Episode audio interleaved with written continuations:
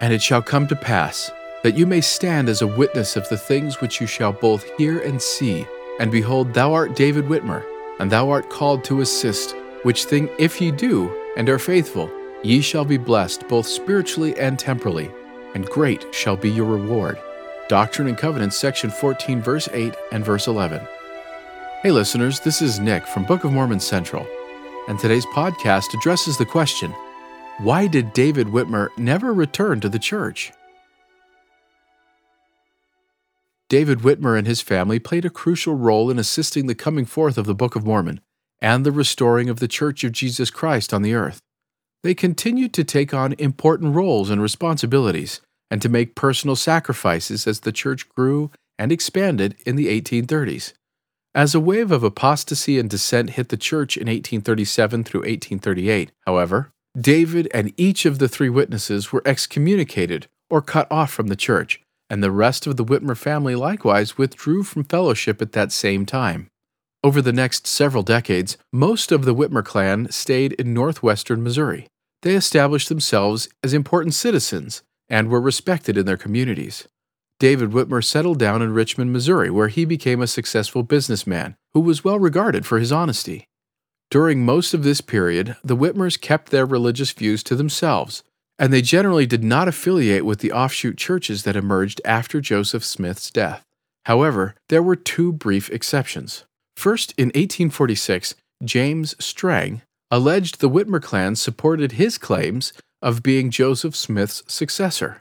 Evidence from Whitmer documents does show that they briefly accepted Strang's claims, but ultimately they remained detached and never took any meaningful action to support him or his movement.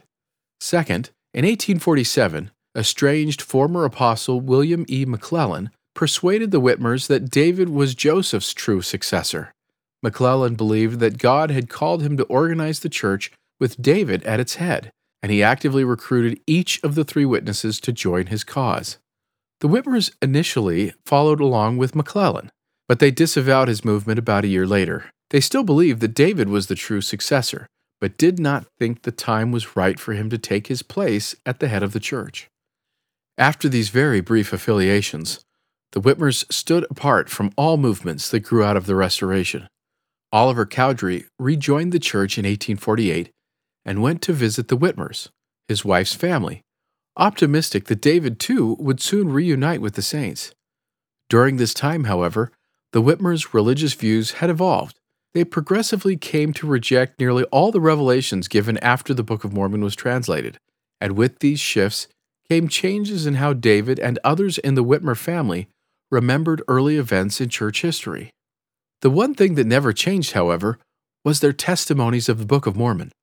David and his brothers each remained stalwart in insisting that they had seen the plates, and for David, that he had also seen an angel.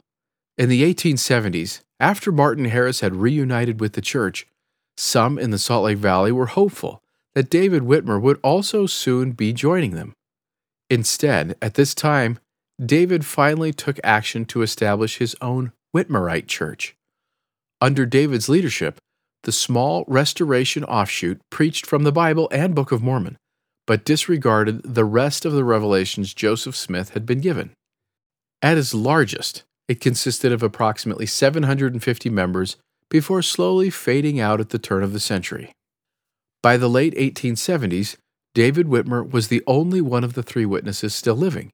As a result, he became the most interviewed of the witnesses, and believers and skeptics alike came to hear him tell his story. Not only do these interviews provide abundant evidence of his abiding testimony in the Book of Mormon, but they also outline how David's views about Christ's church and priesthood authority had changed. By that point, two key beliefs had become prominent for David Whitmer. One, that he himself was Joseph Smith's ordained successor, and two, that most of the revelations Joseph had received after 1830, especially those that came after David's excommunication during the theologically progressive Nauvoo era, were false. These beliefs became impenetrable roadblocks to David Whitmer's return to full fellowship with the saints. There were also social factors that played a role in keeping David and the rest of the Whitmers from returning to the church. Both Oliver Cowdery and Martin Harris spent most of the time they were disassociated from the church in isolation from any fellow Book of Mormon believers. For some time, such isolation may have contributed to bitterness and harbored grudges, but eventually it gave way to humble reflection, reminiscence, and yearning to reunite with the people of God. David, however, was surrounded by his family. The Whitmers all shared the same disagreements over the direction the church was taking in 1837 through 1838 and collectively separated themselves from the church at that time. On one hand, this meant they had a small but strongly committed social group of Book of Mormon believers, many of whom were Book of Mormon witnesses, which no doubt helped all of them keep their faith in that sacred volume of Scripture. On the other hand, it also meant that they continued to reinforce their perceived grievances against Joseph Smith and other church leaders, preventing them from ever reflecting on their actions with the humility needed to bring about repentance. Instead, their resentment slowly took over until they lost nearly all faith in Joseph's prophetic ability outside his divine translation of the Book of Mormon. Recognizing this social element can help us better understand why David Whitmer never returned, but beyond that, this element of the Whitmer story illustrates the importance of President Russell M. Nelson's counsel to those with doubts about the restoration. Stop increasing your doubts by rehearsing them with other doubters. The Whitmers continually rehearsed their doubts about the prophet Joseph Smith until they had little or no faith left in his prophetic mission. Yet the one thing that David frequently did was reaffirm his knowledge of the truthfulness of the Book of Mormon. This underscores the power of bearing testimony and remembering, reflecting on, and rehearsing to others our most powerful spiritual experiences.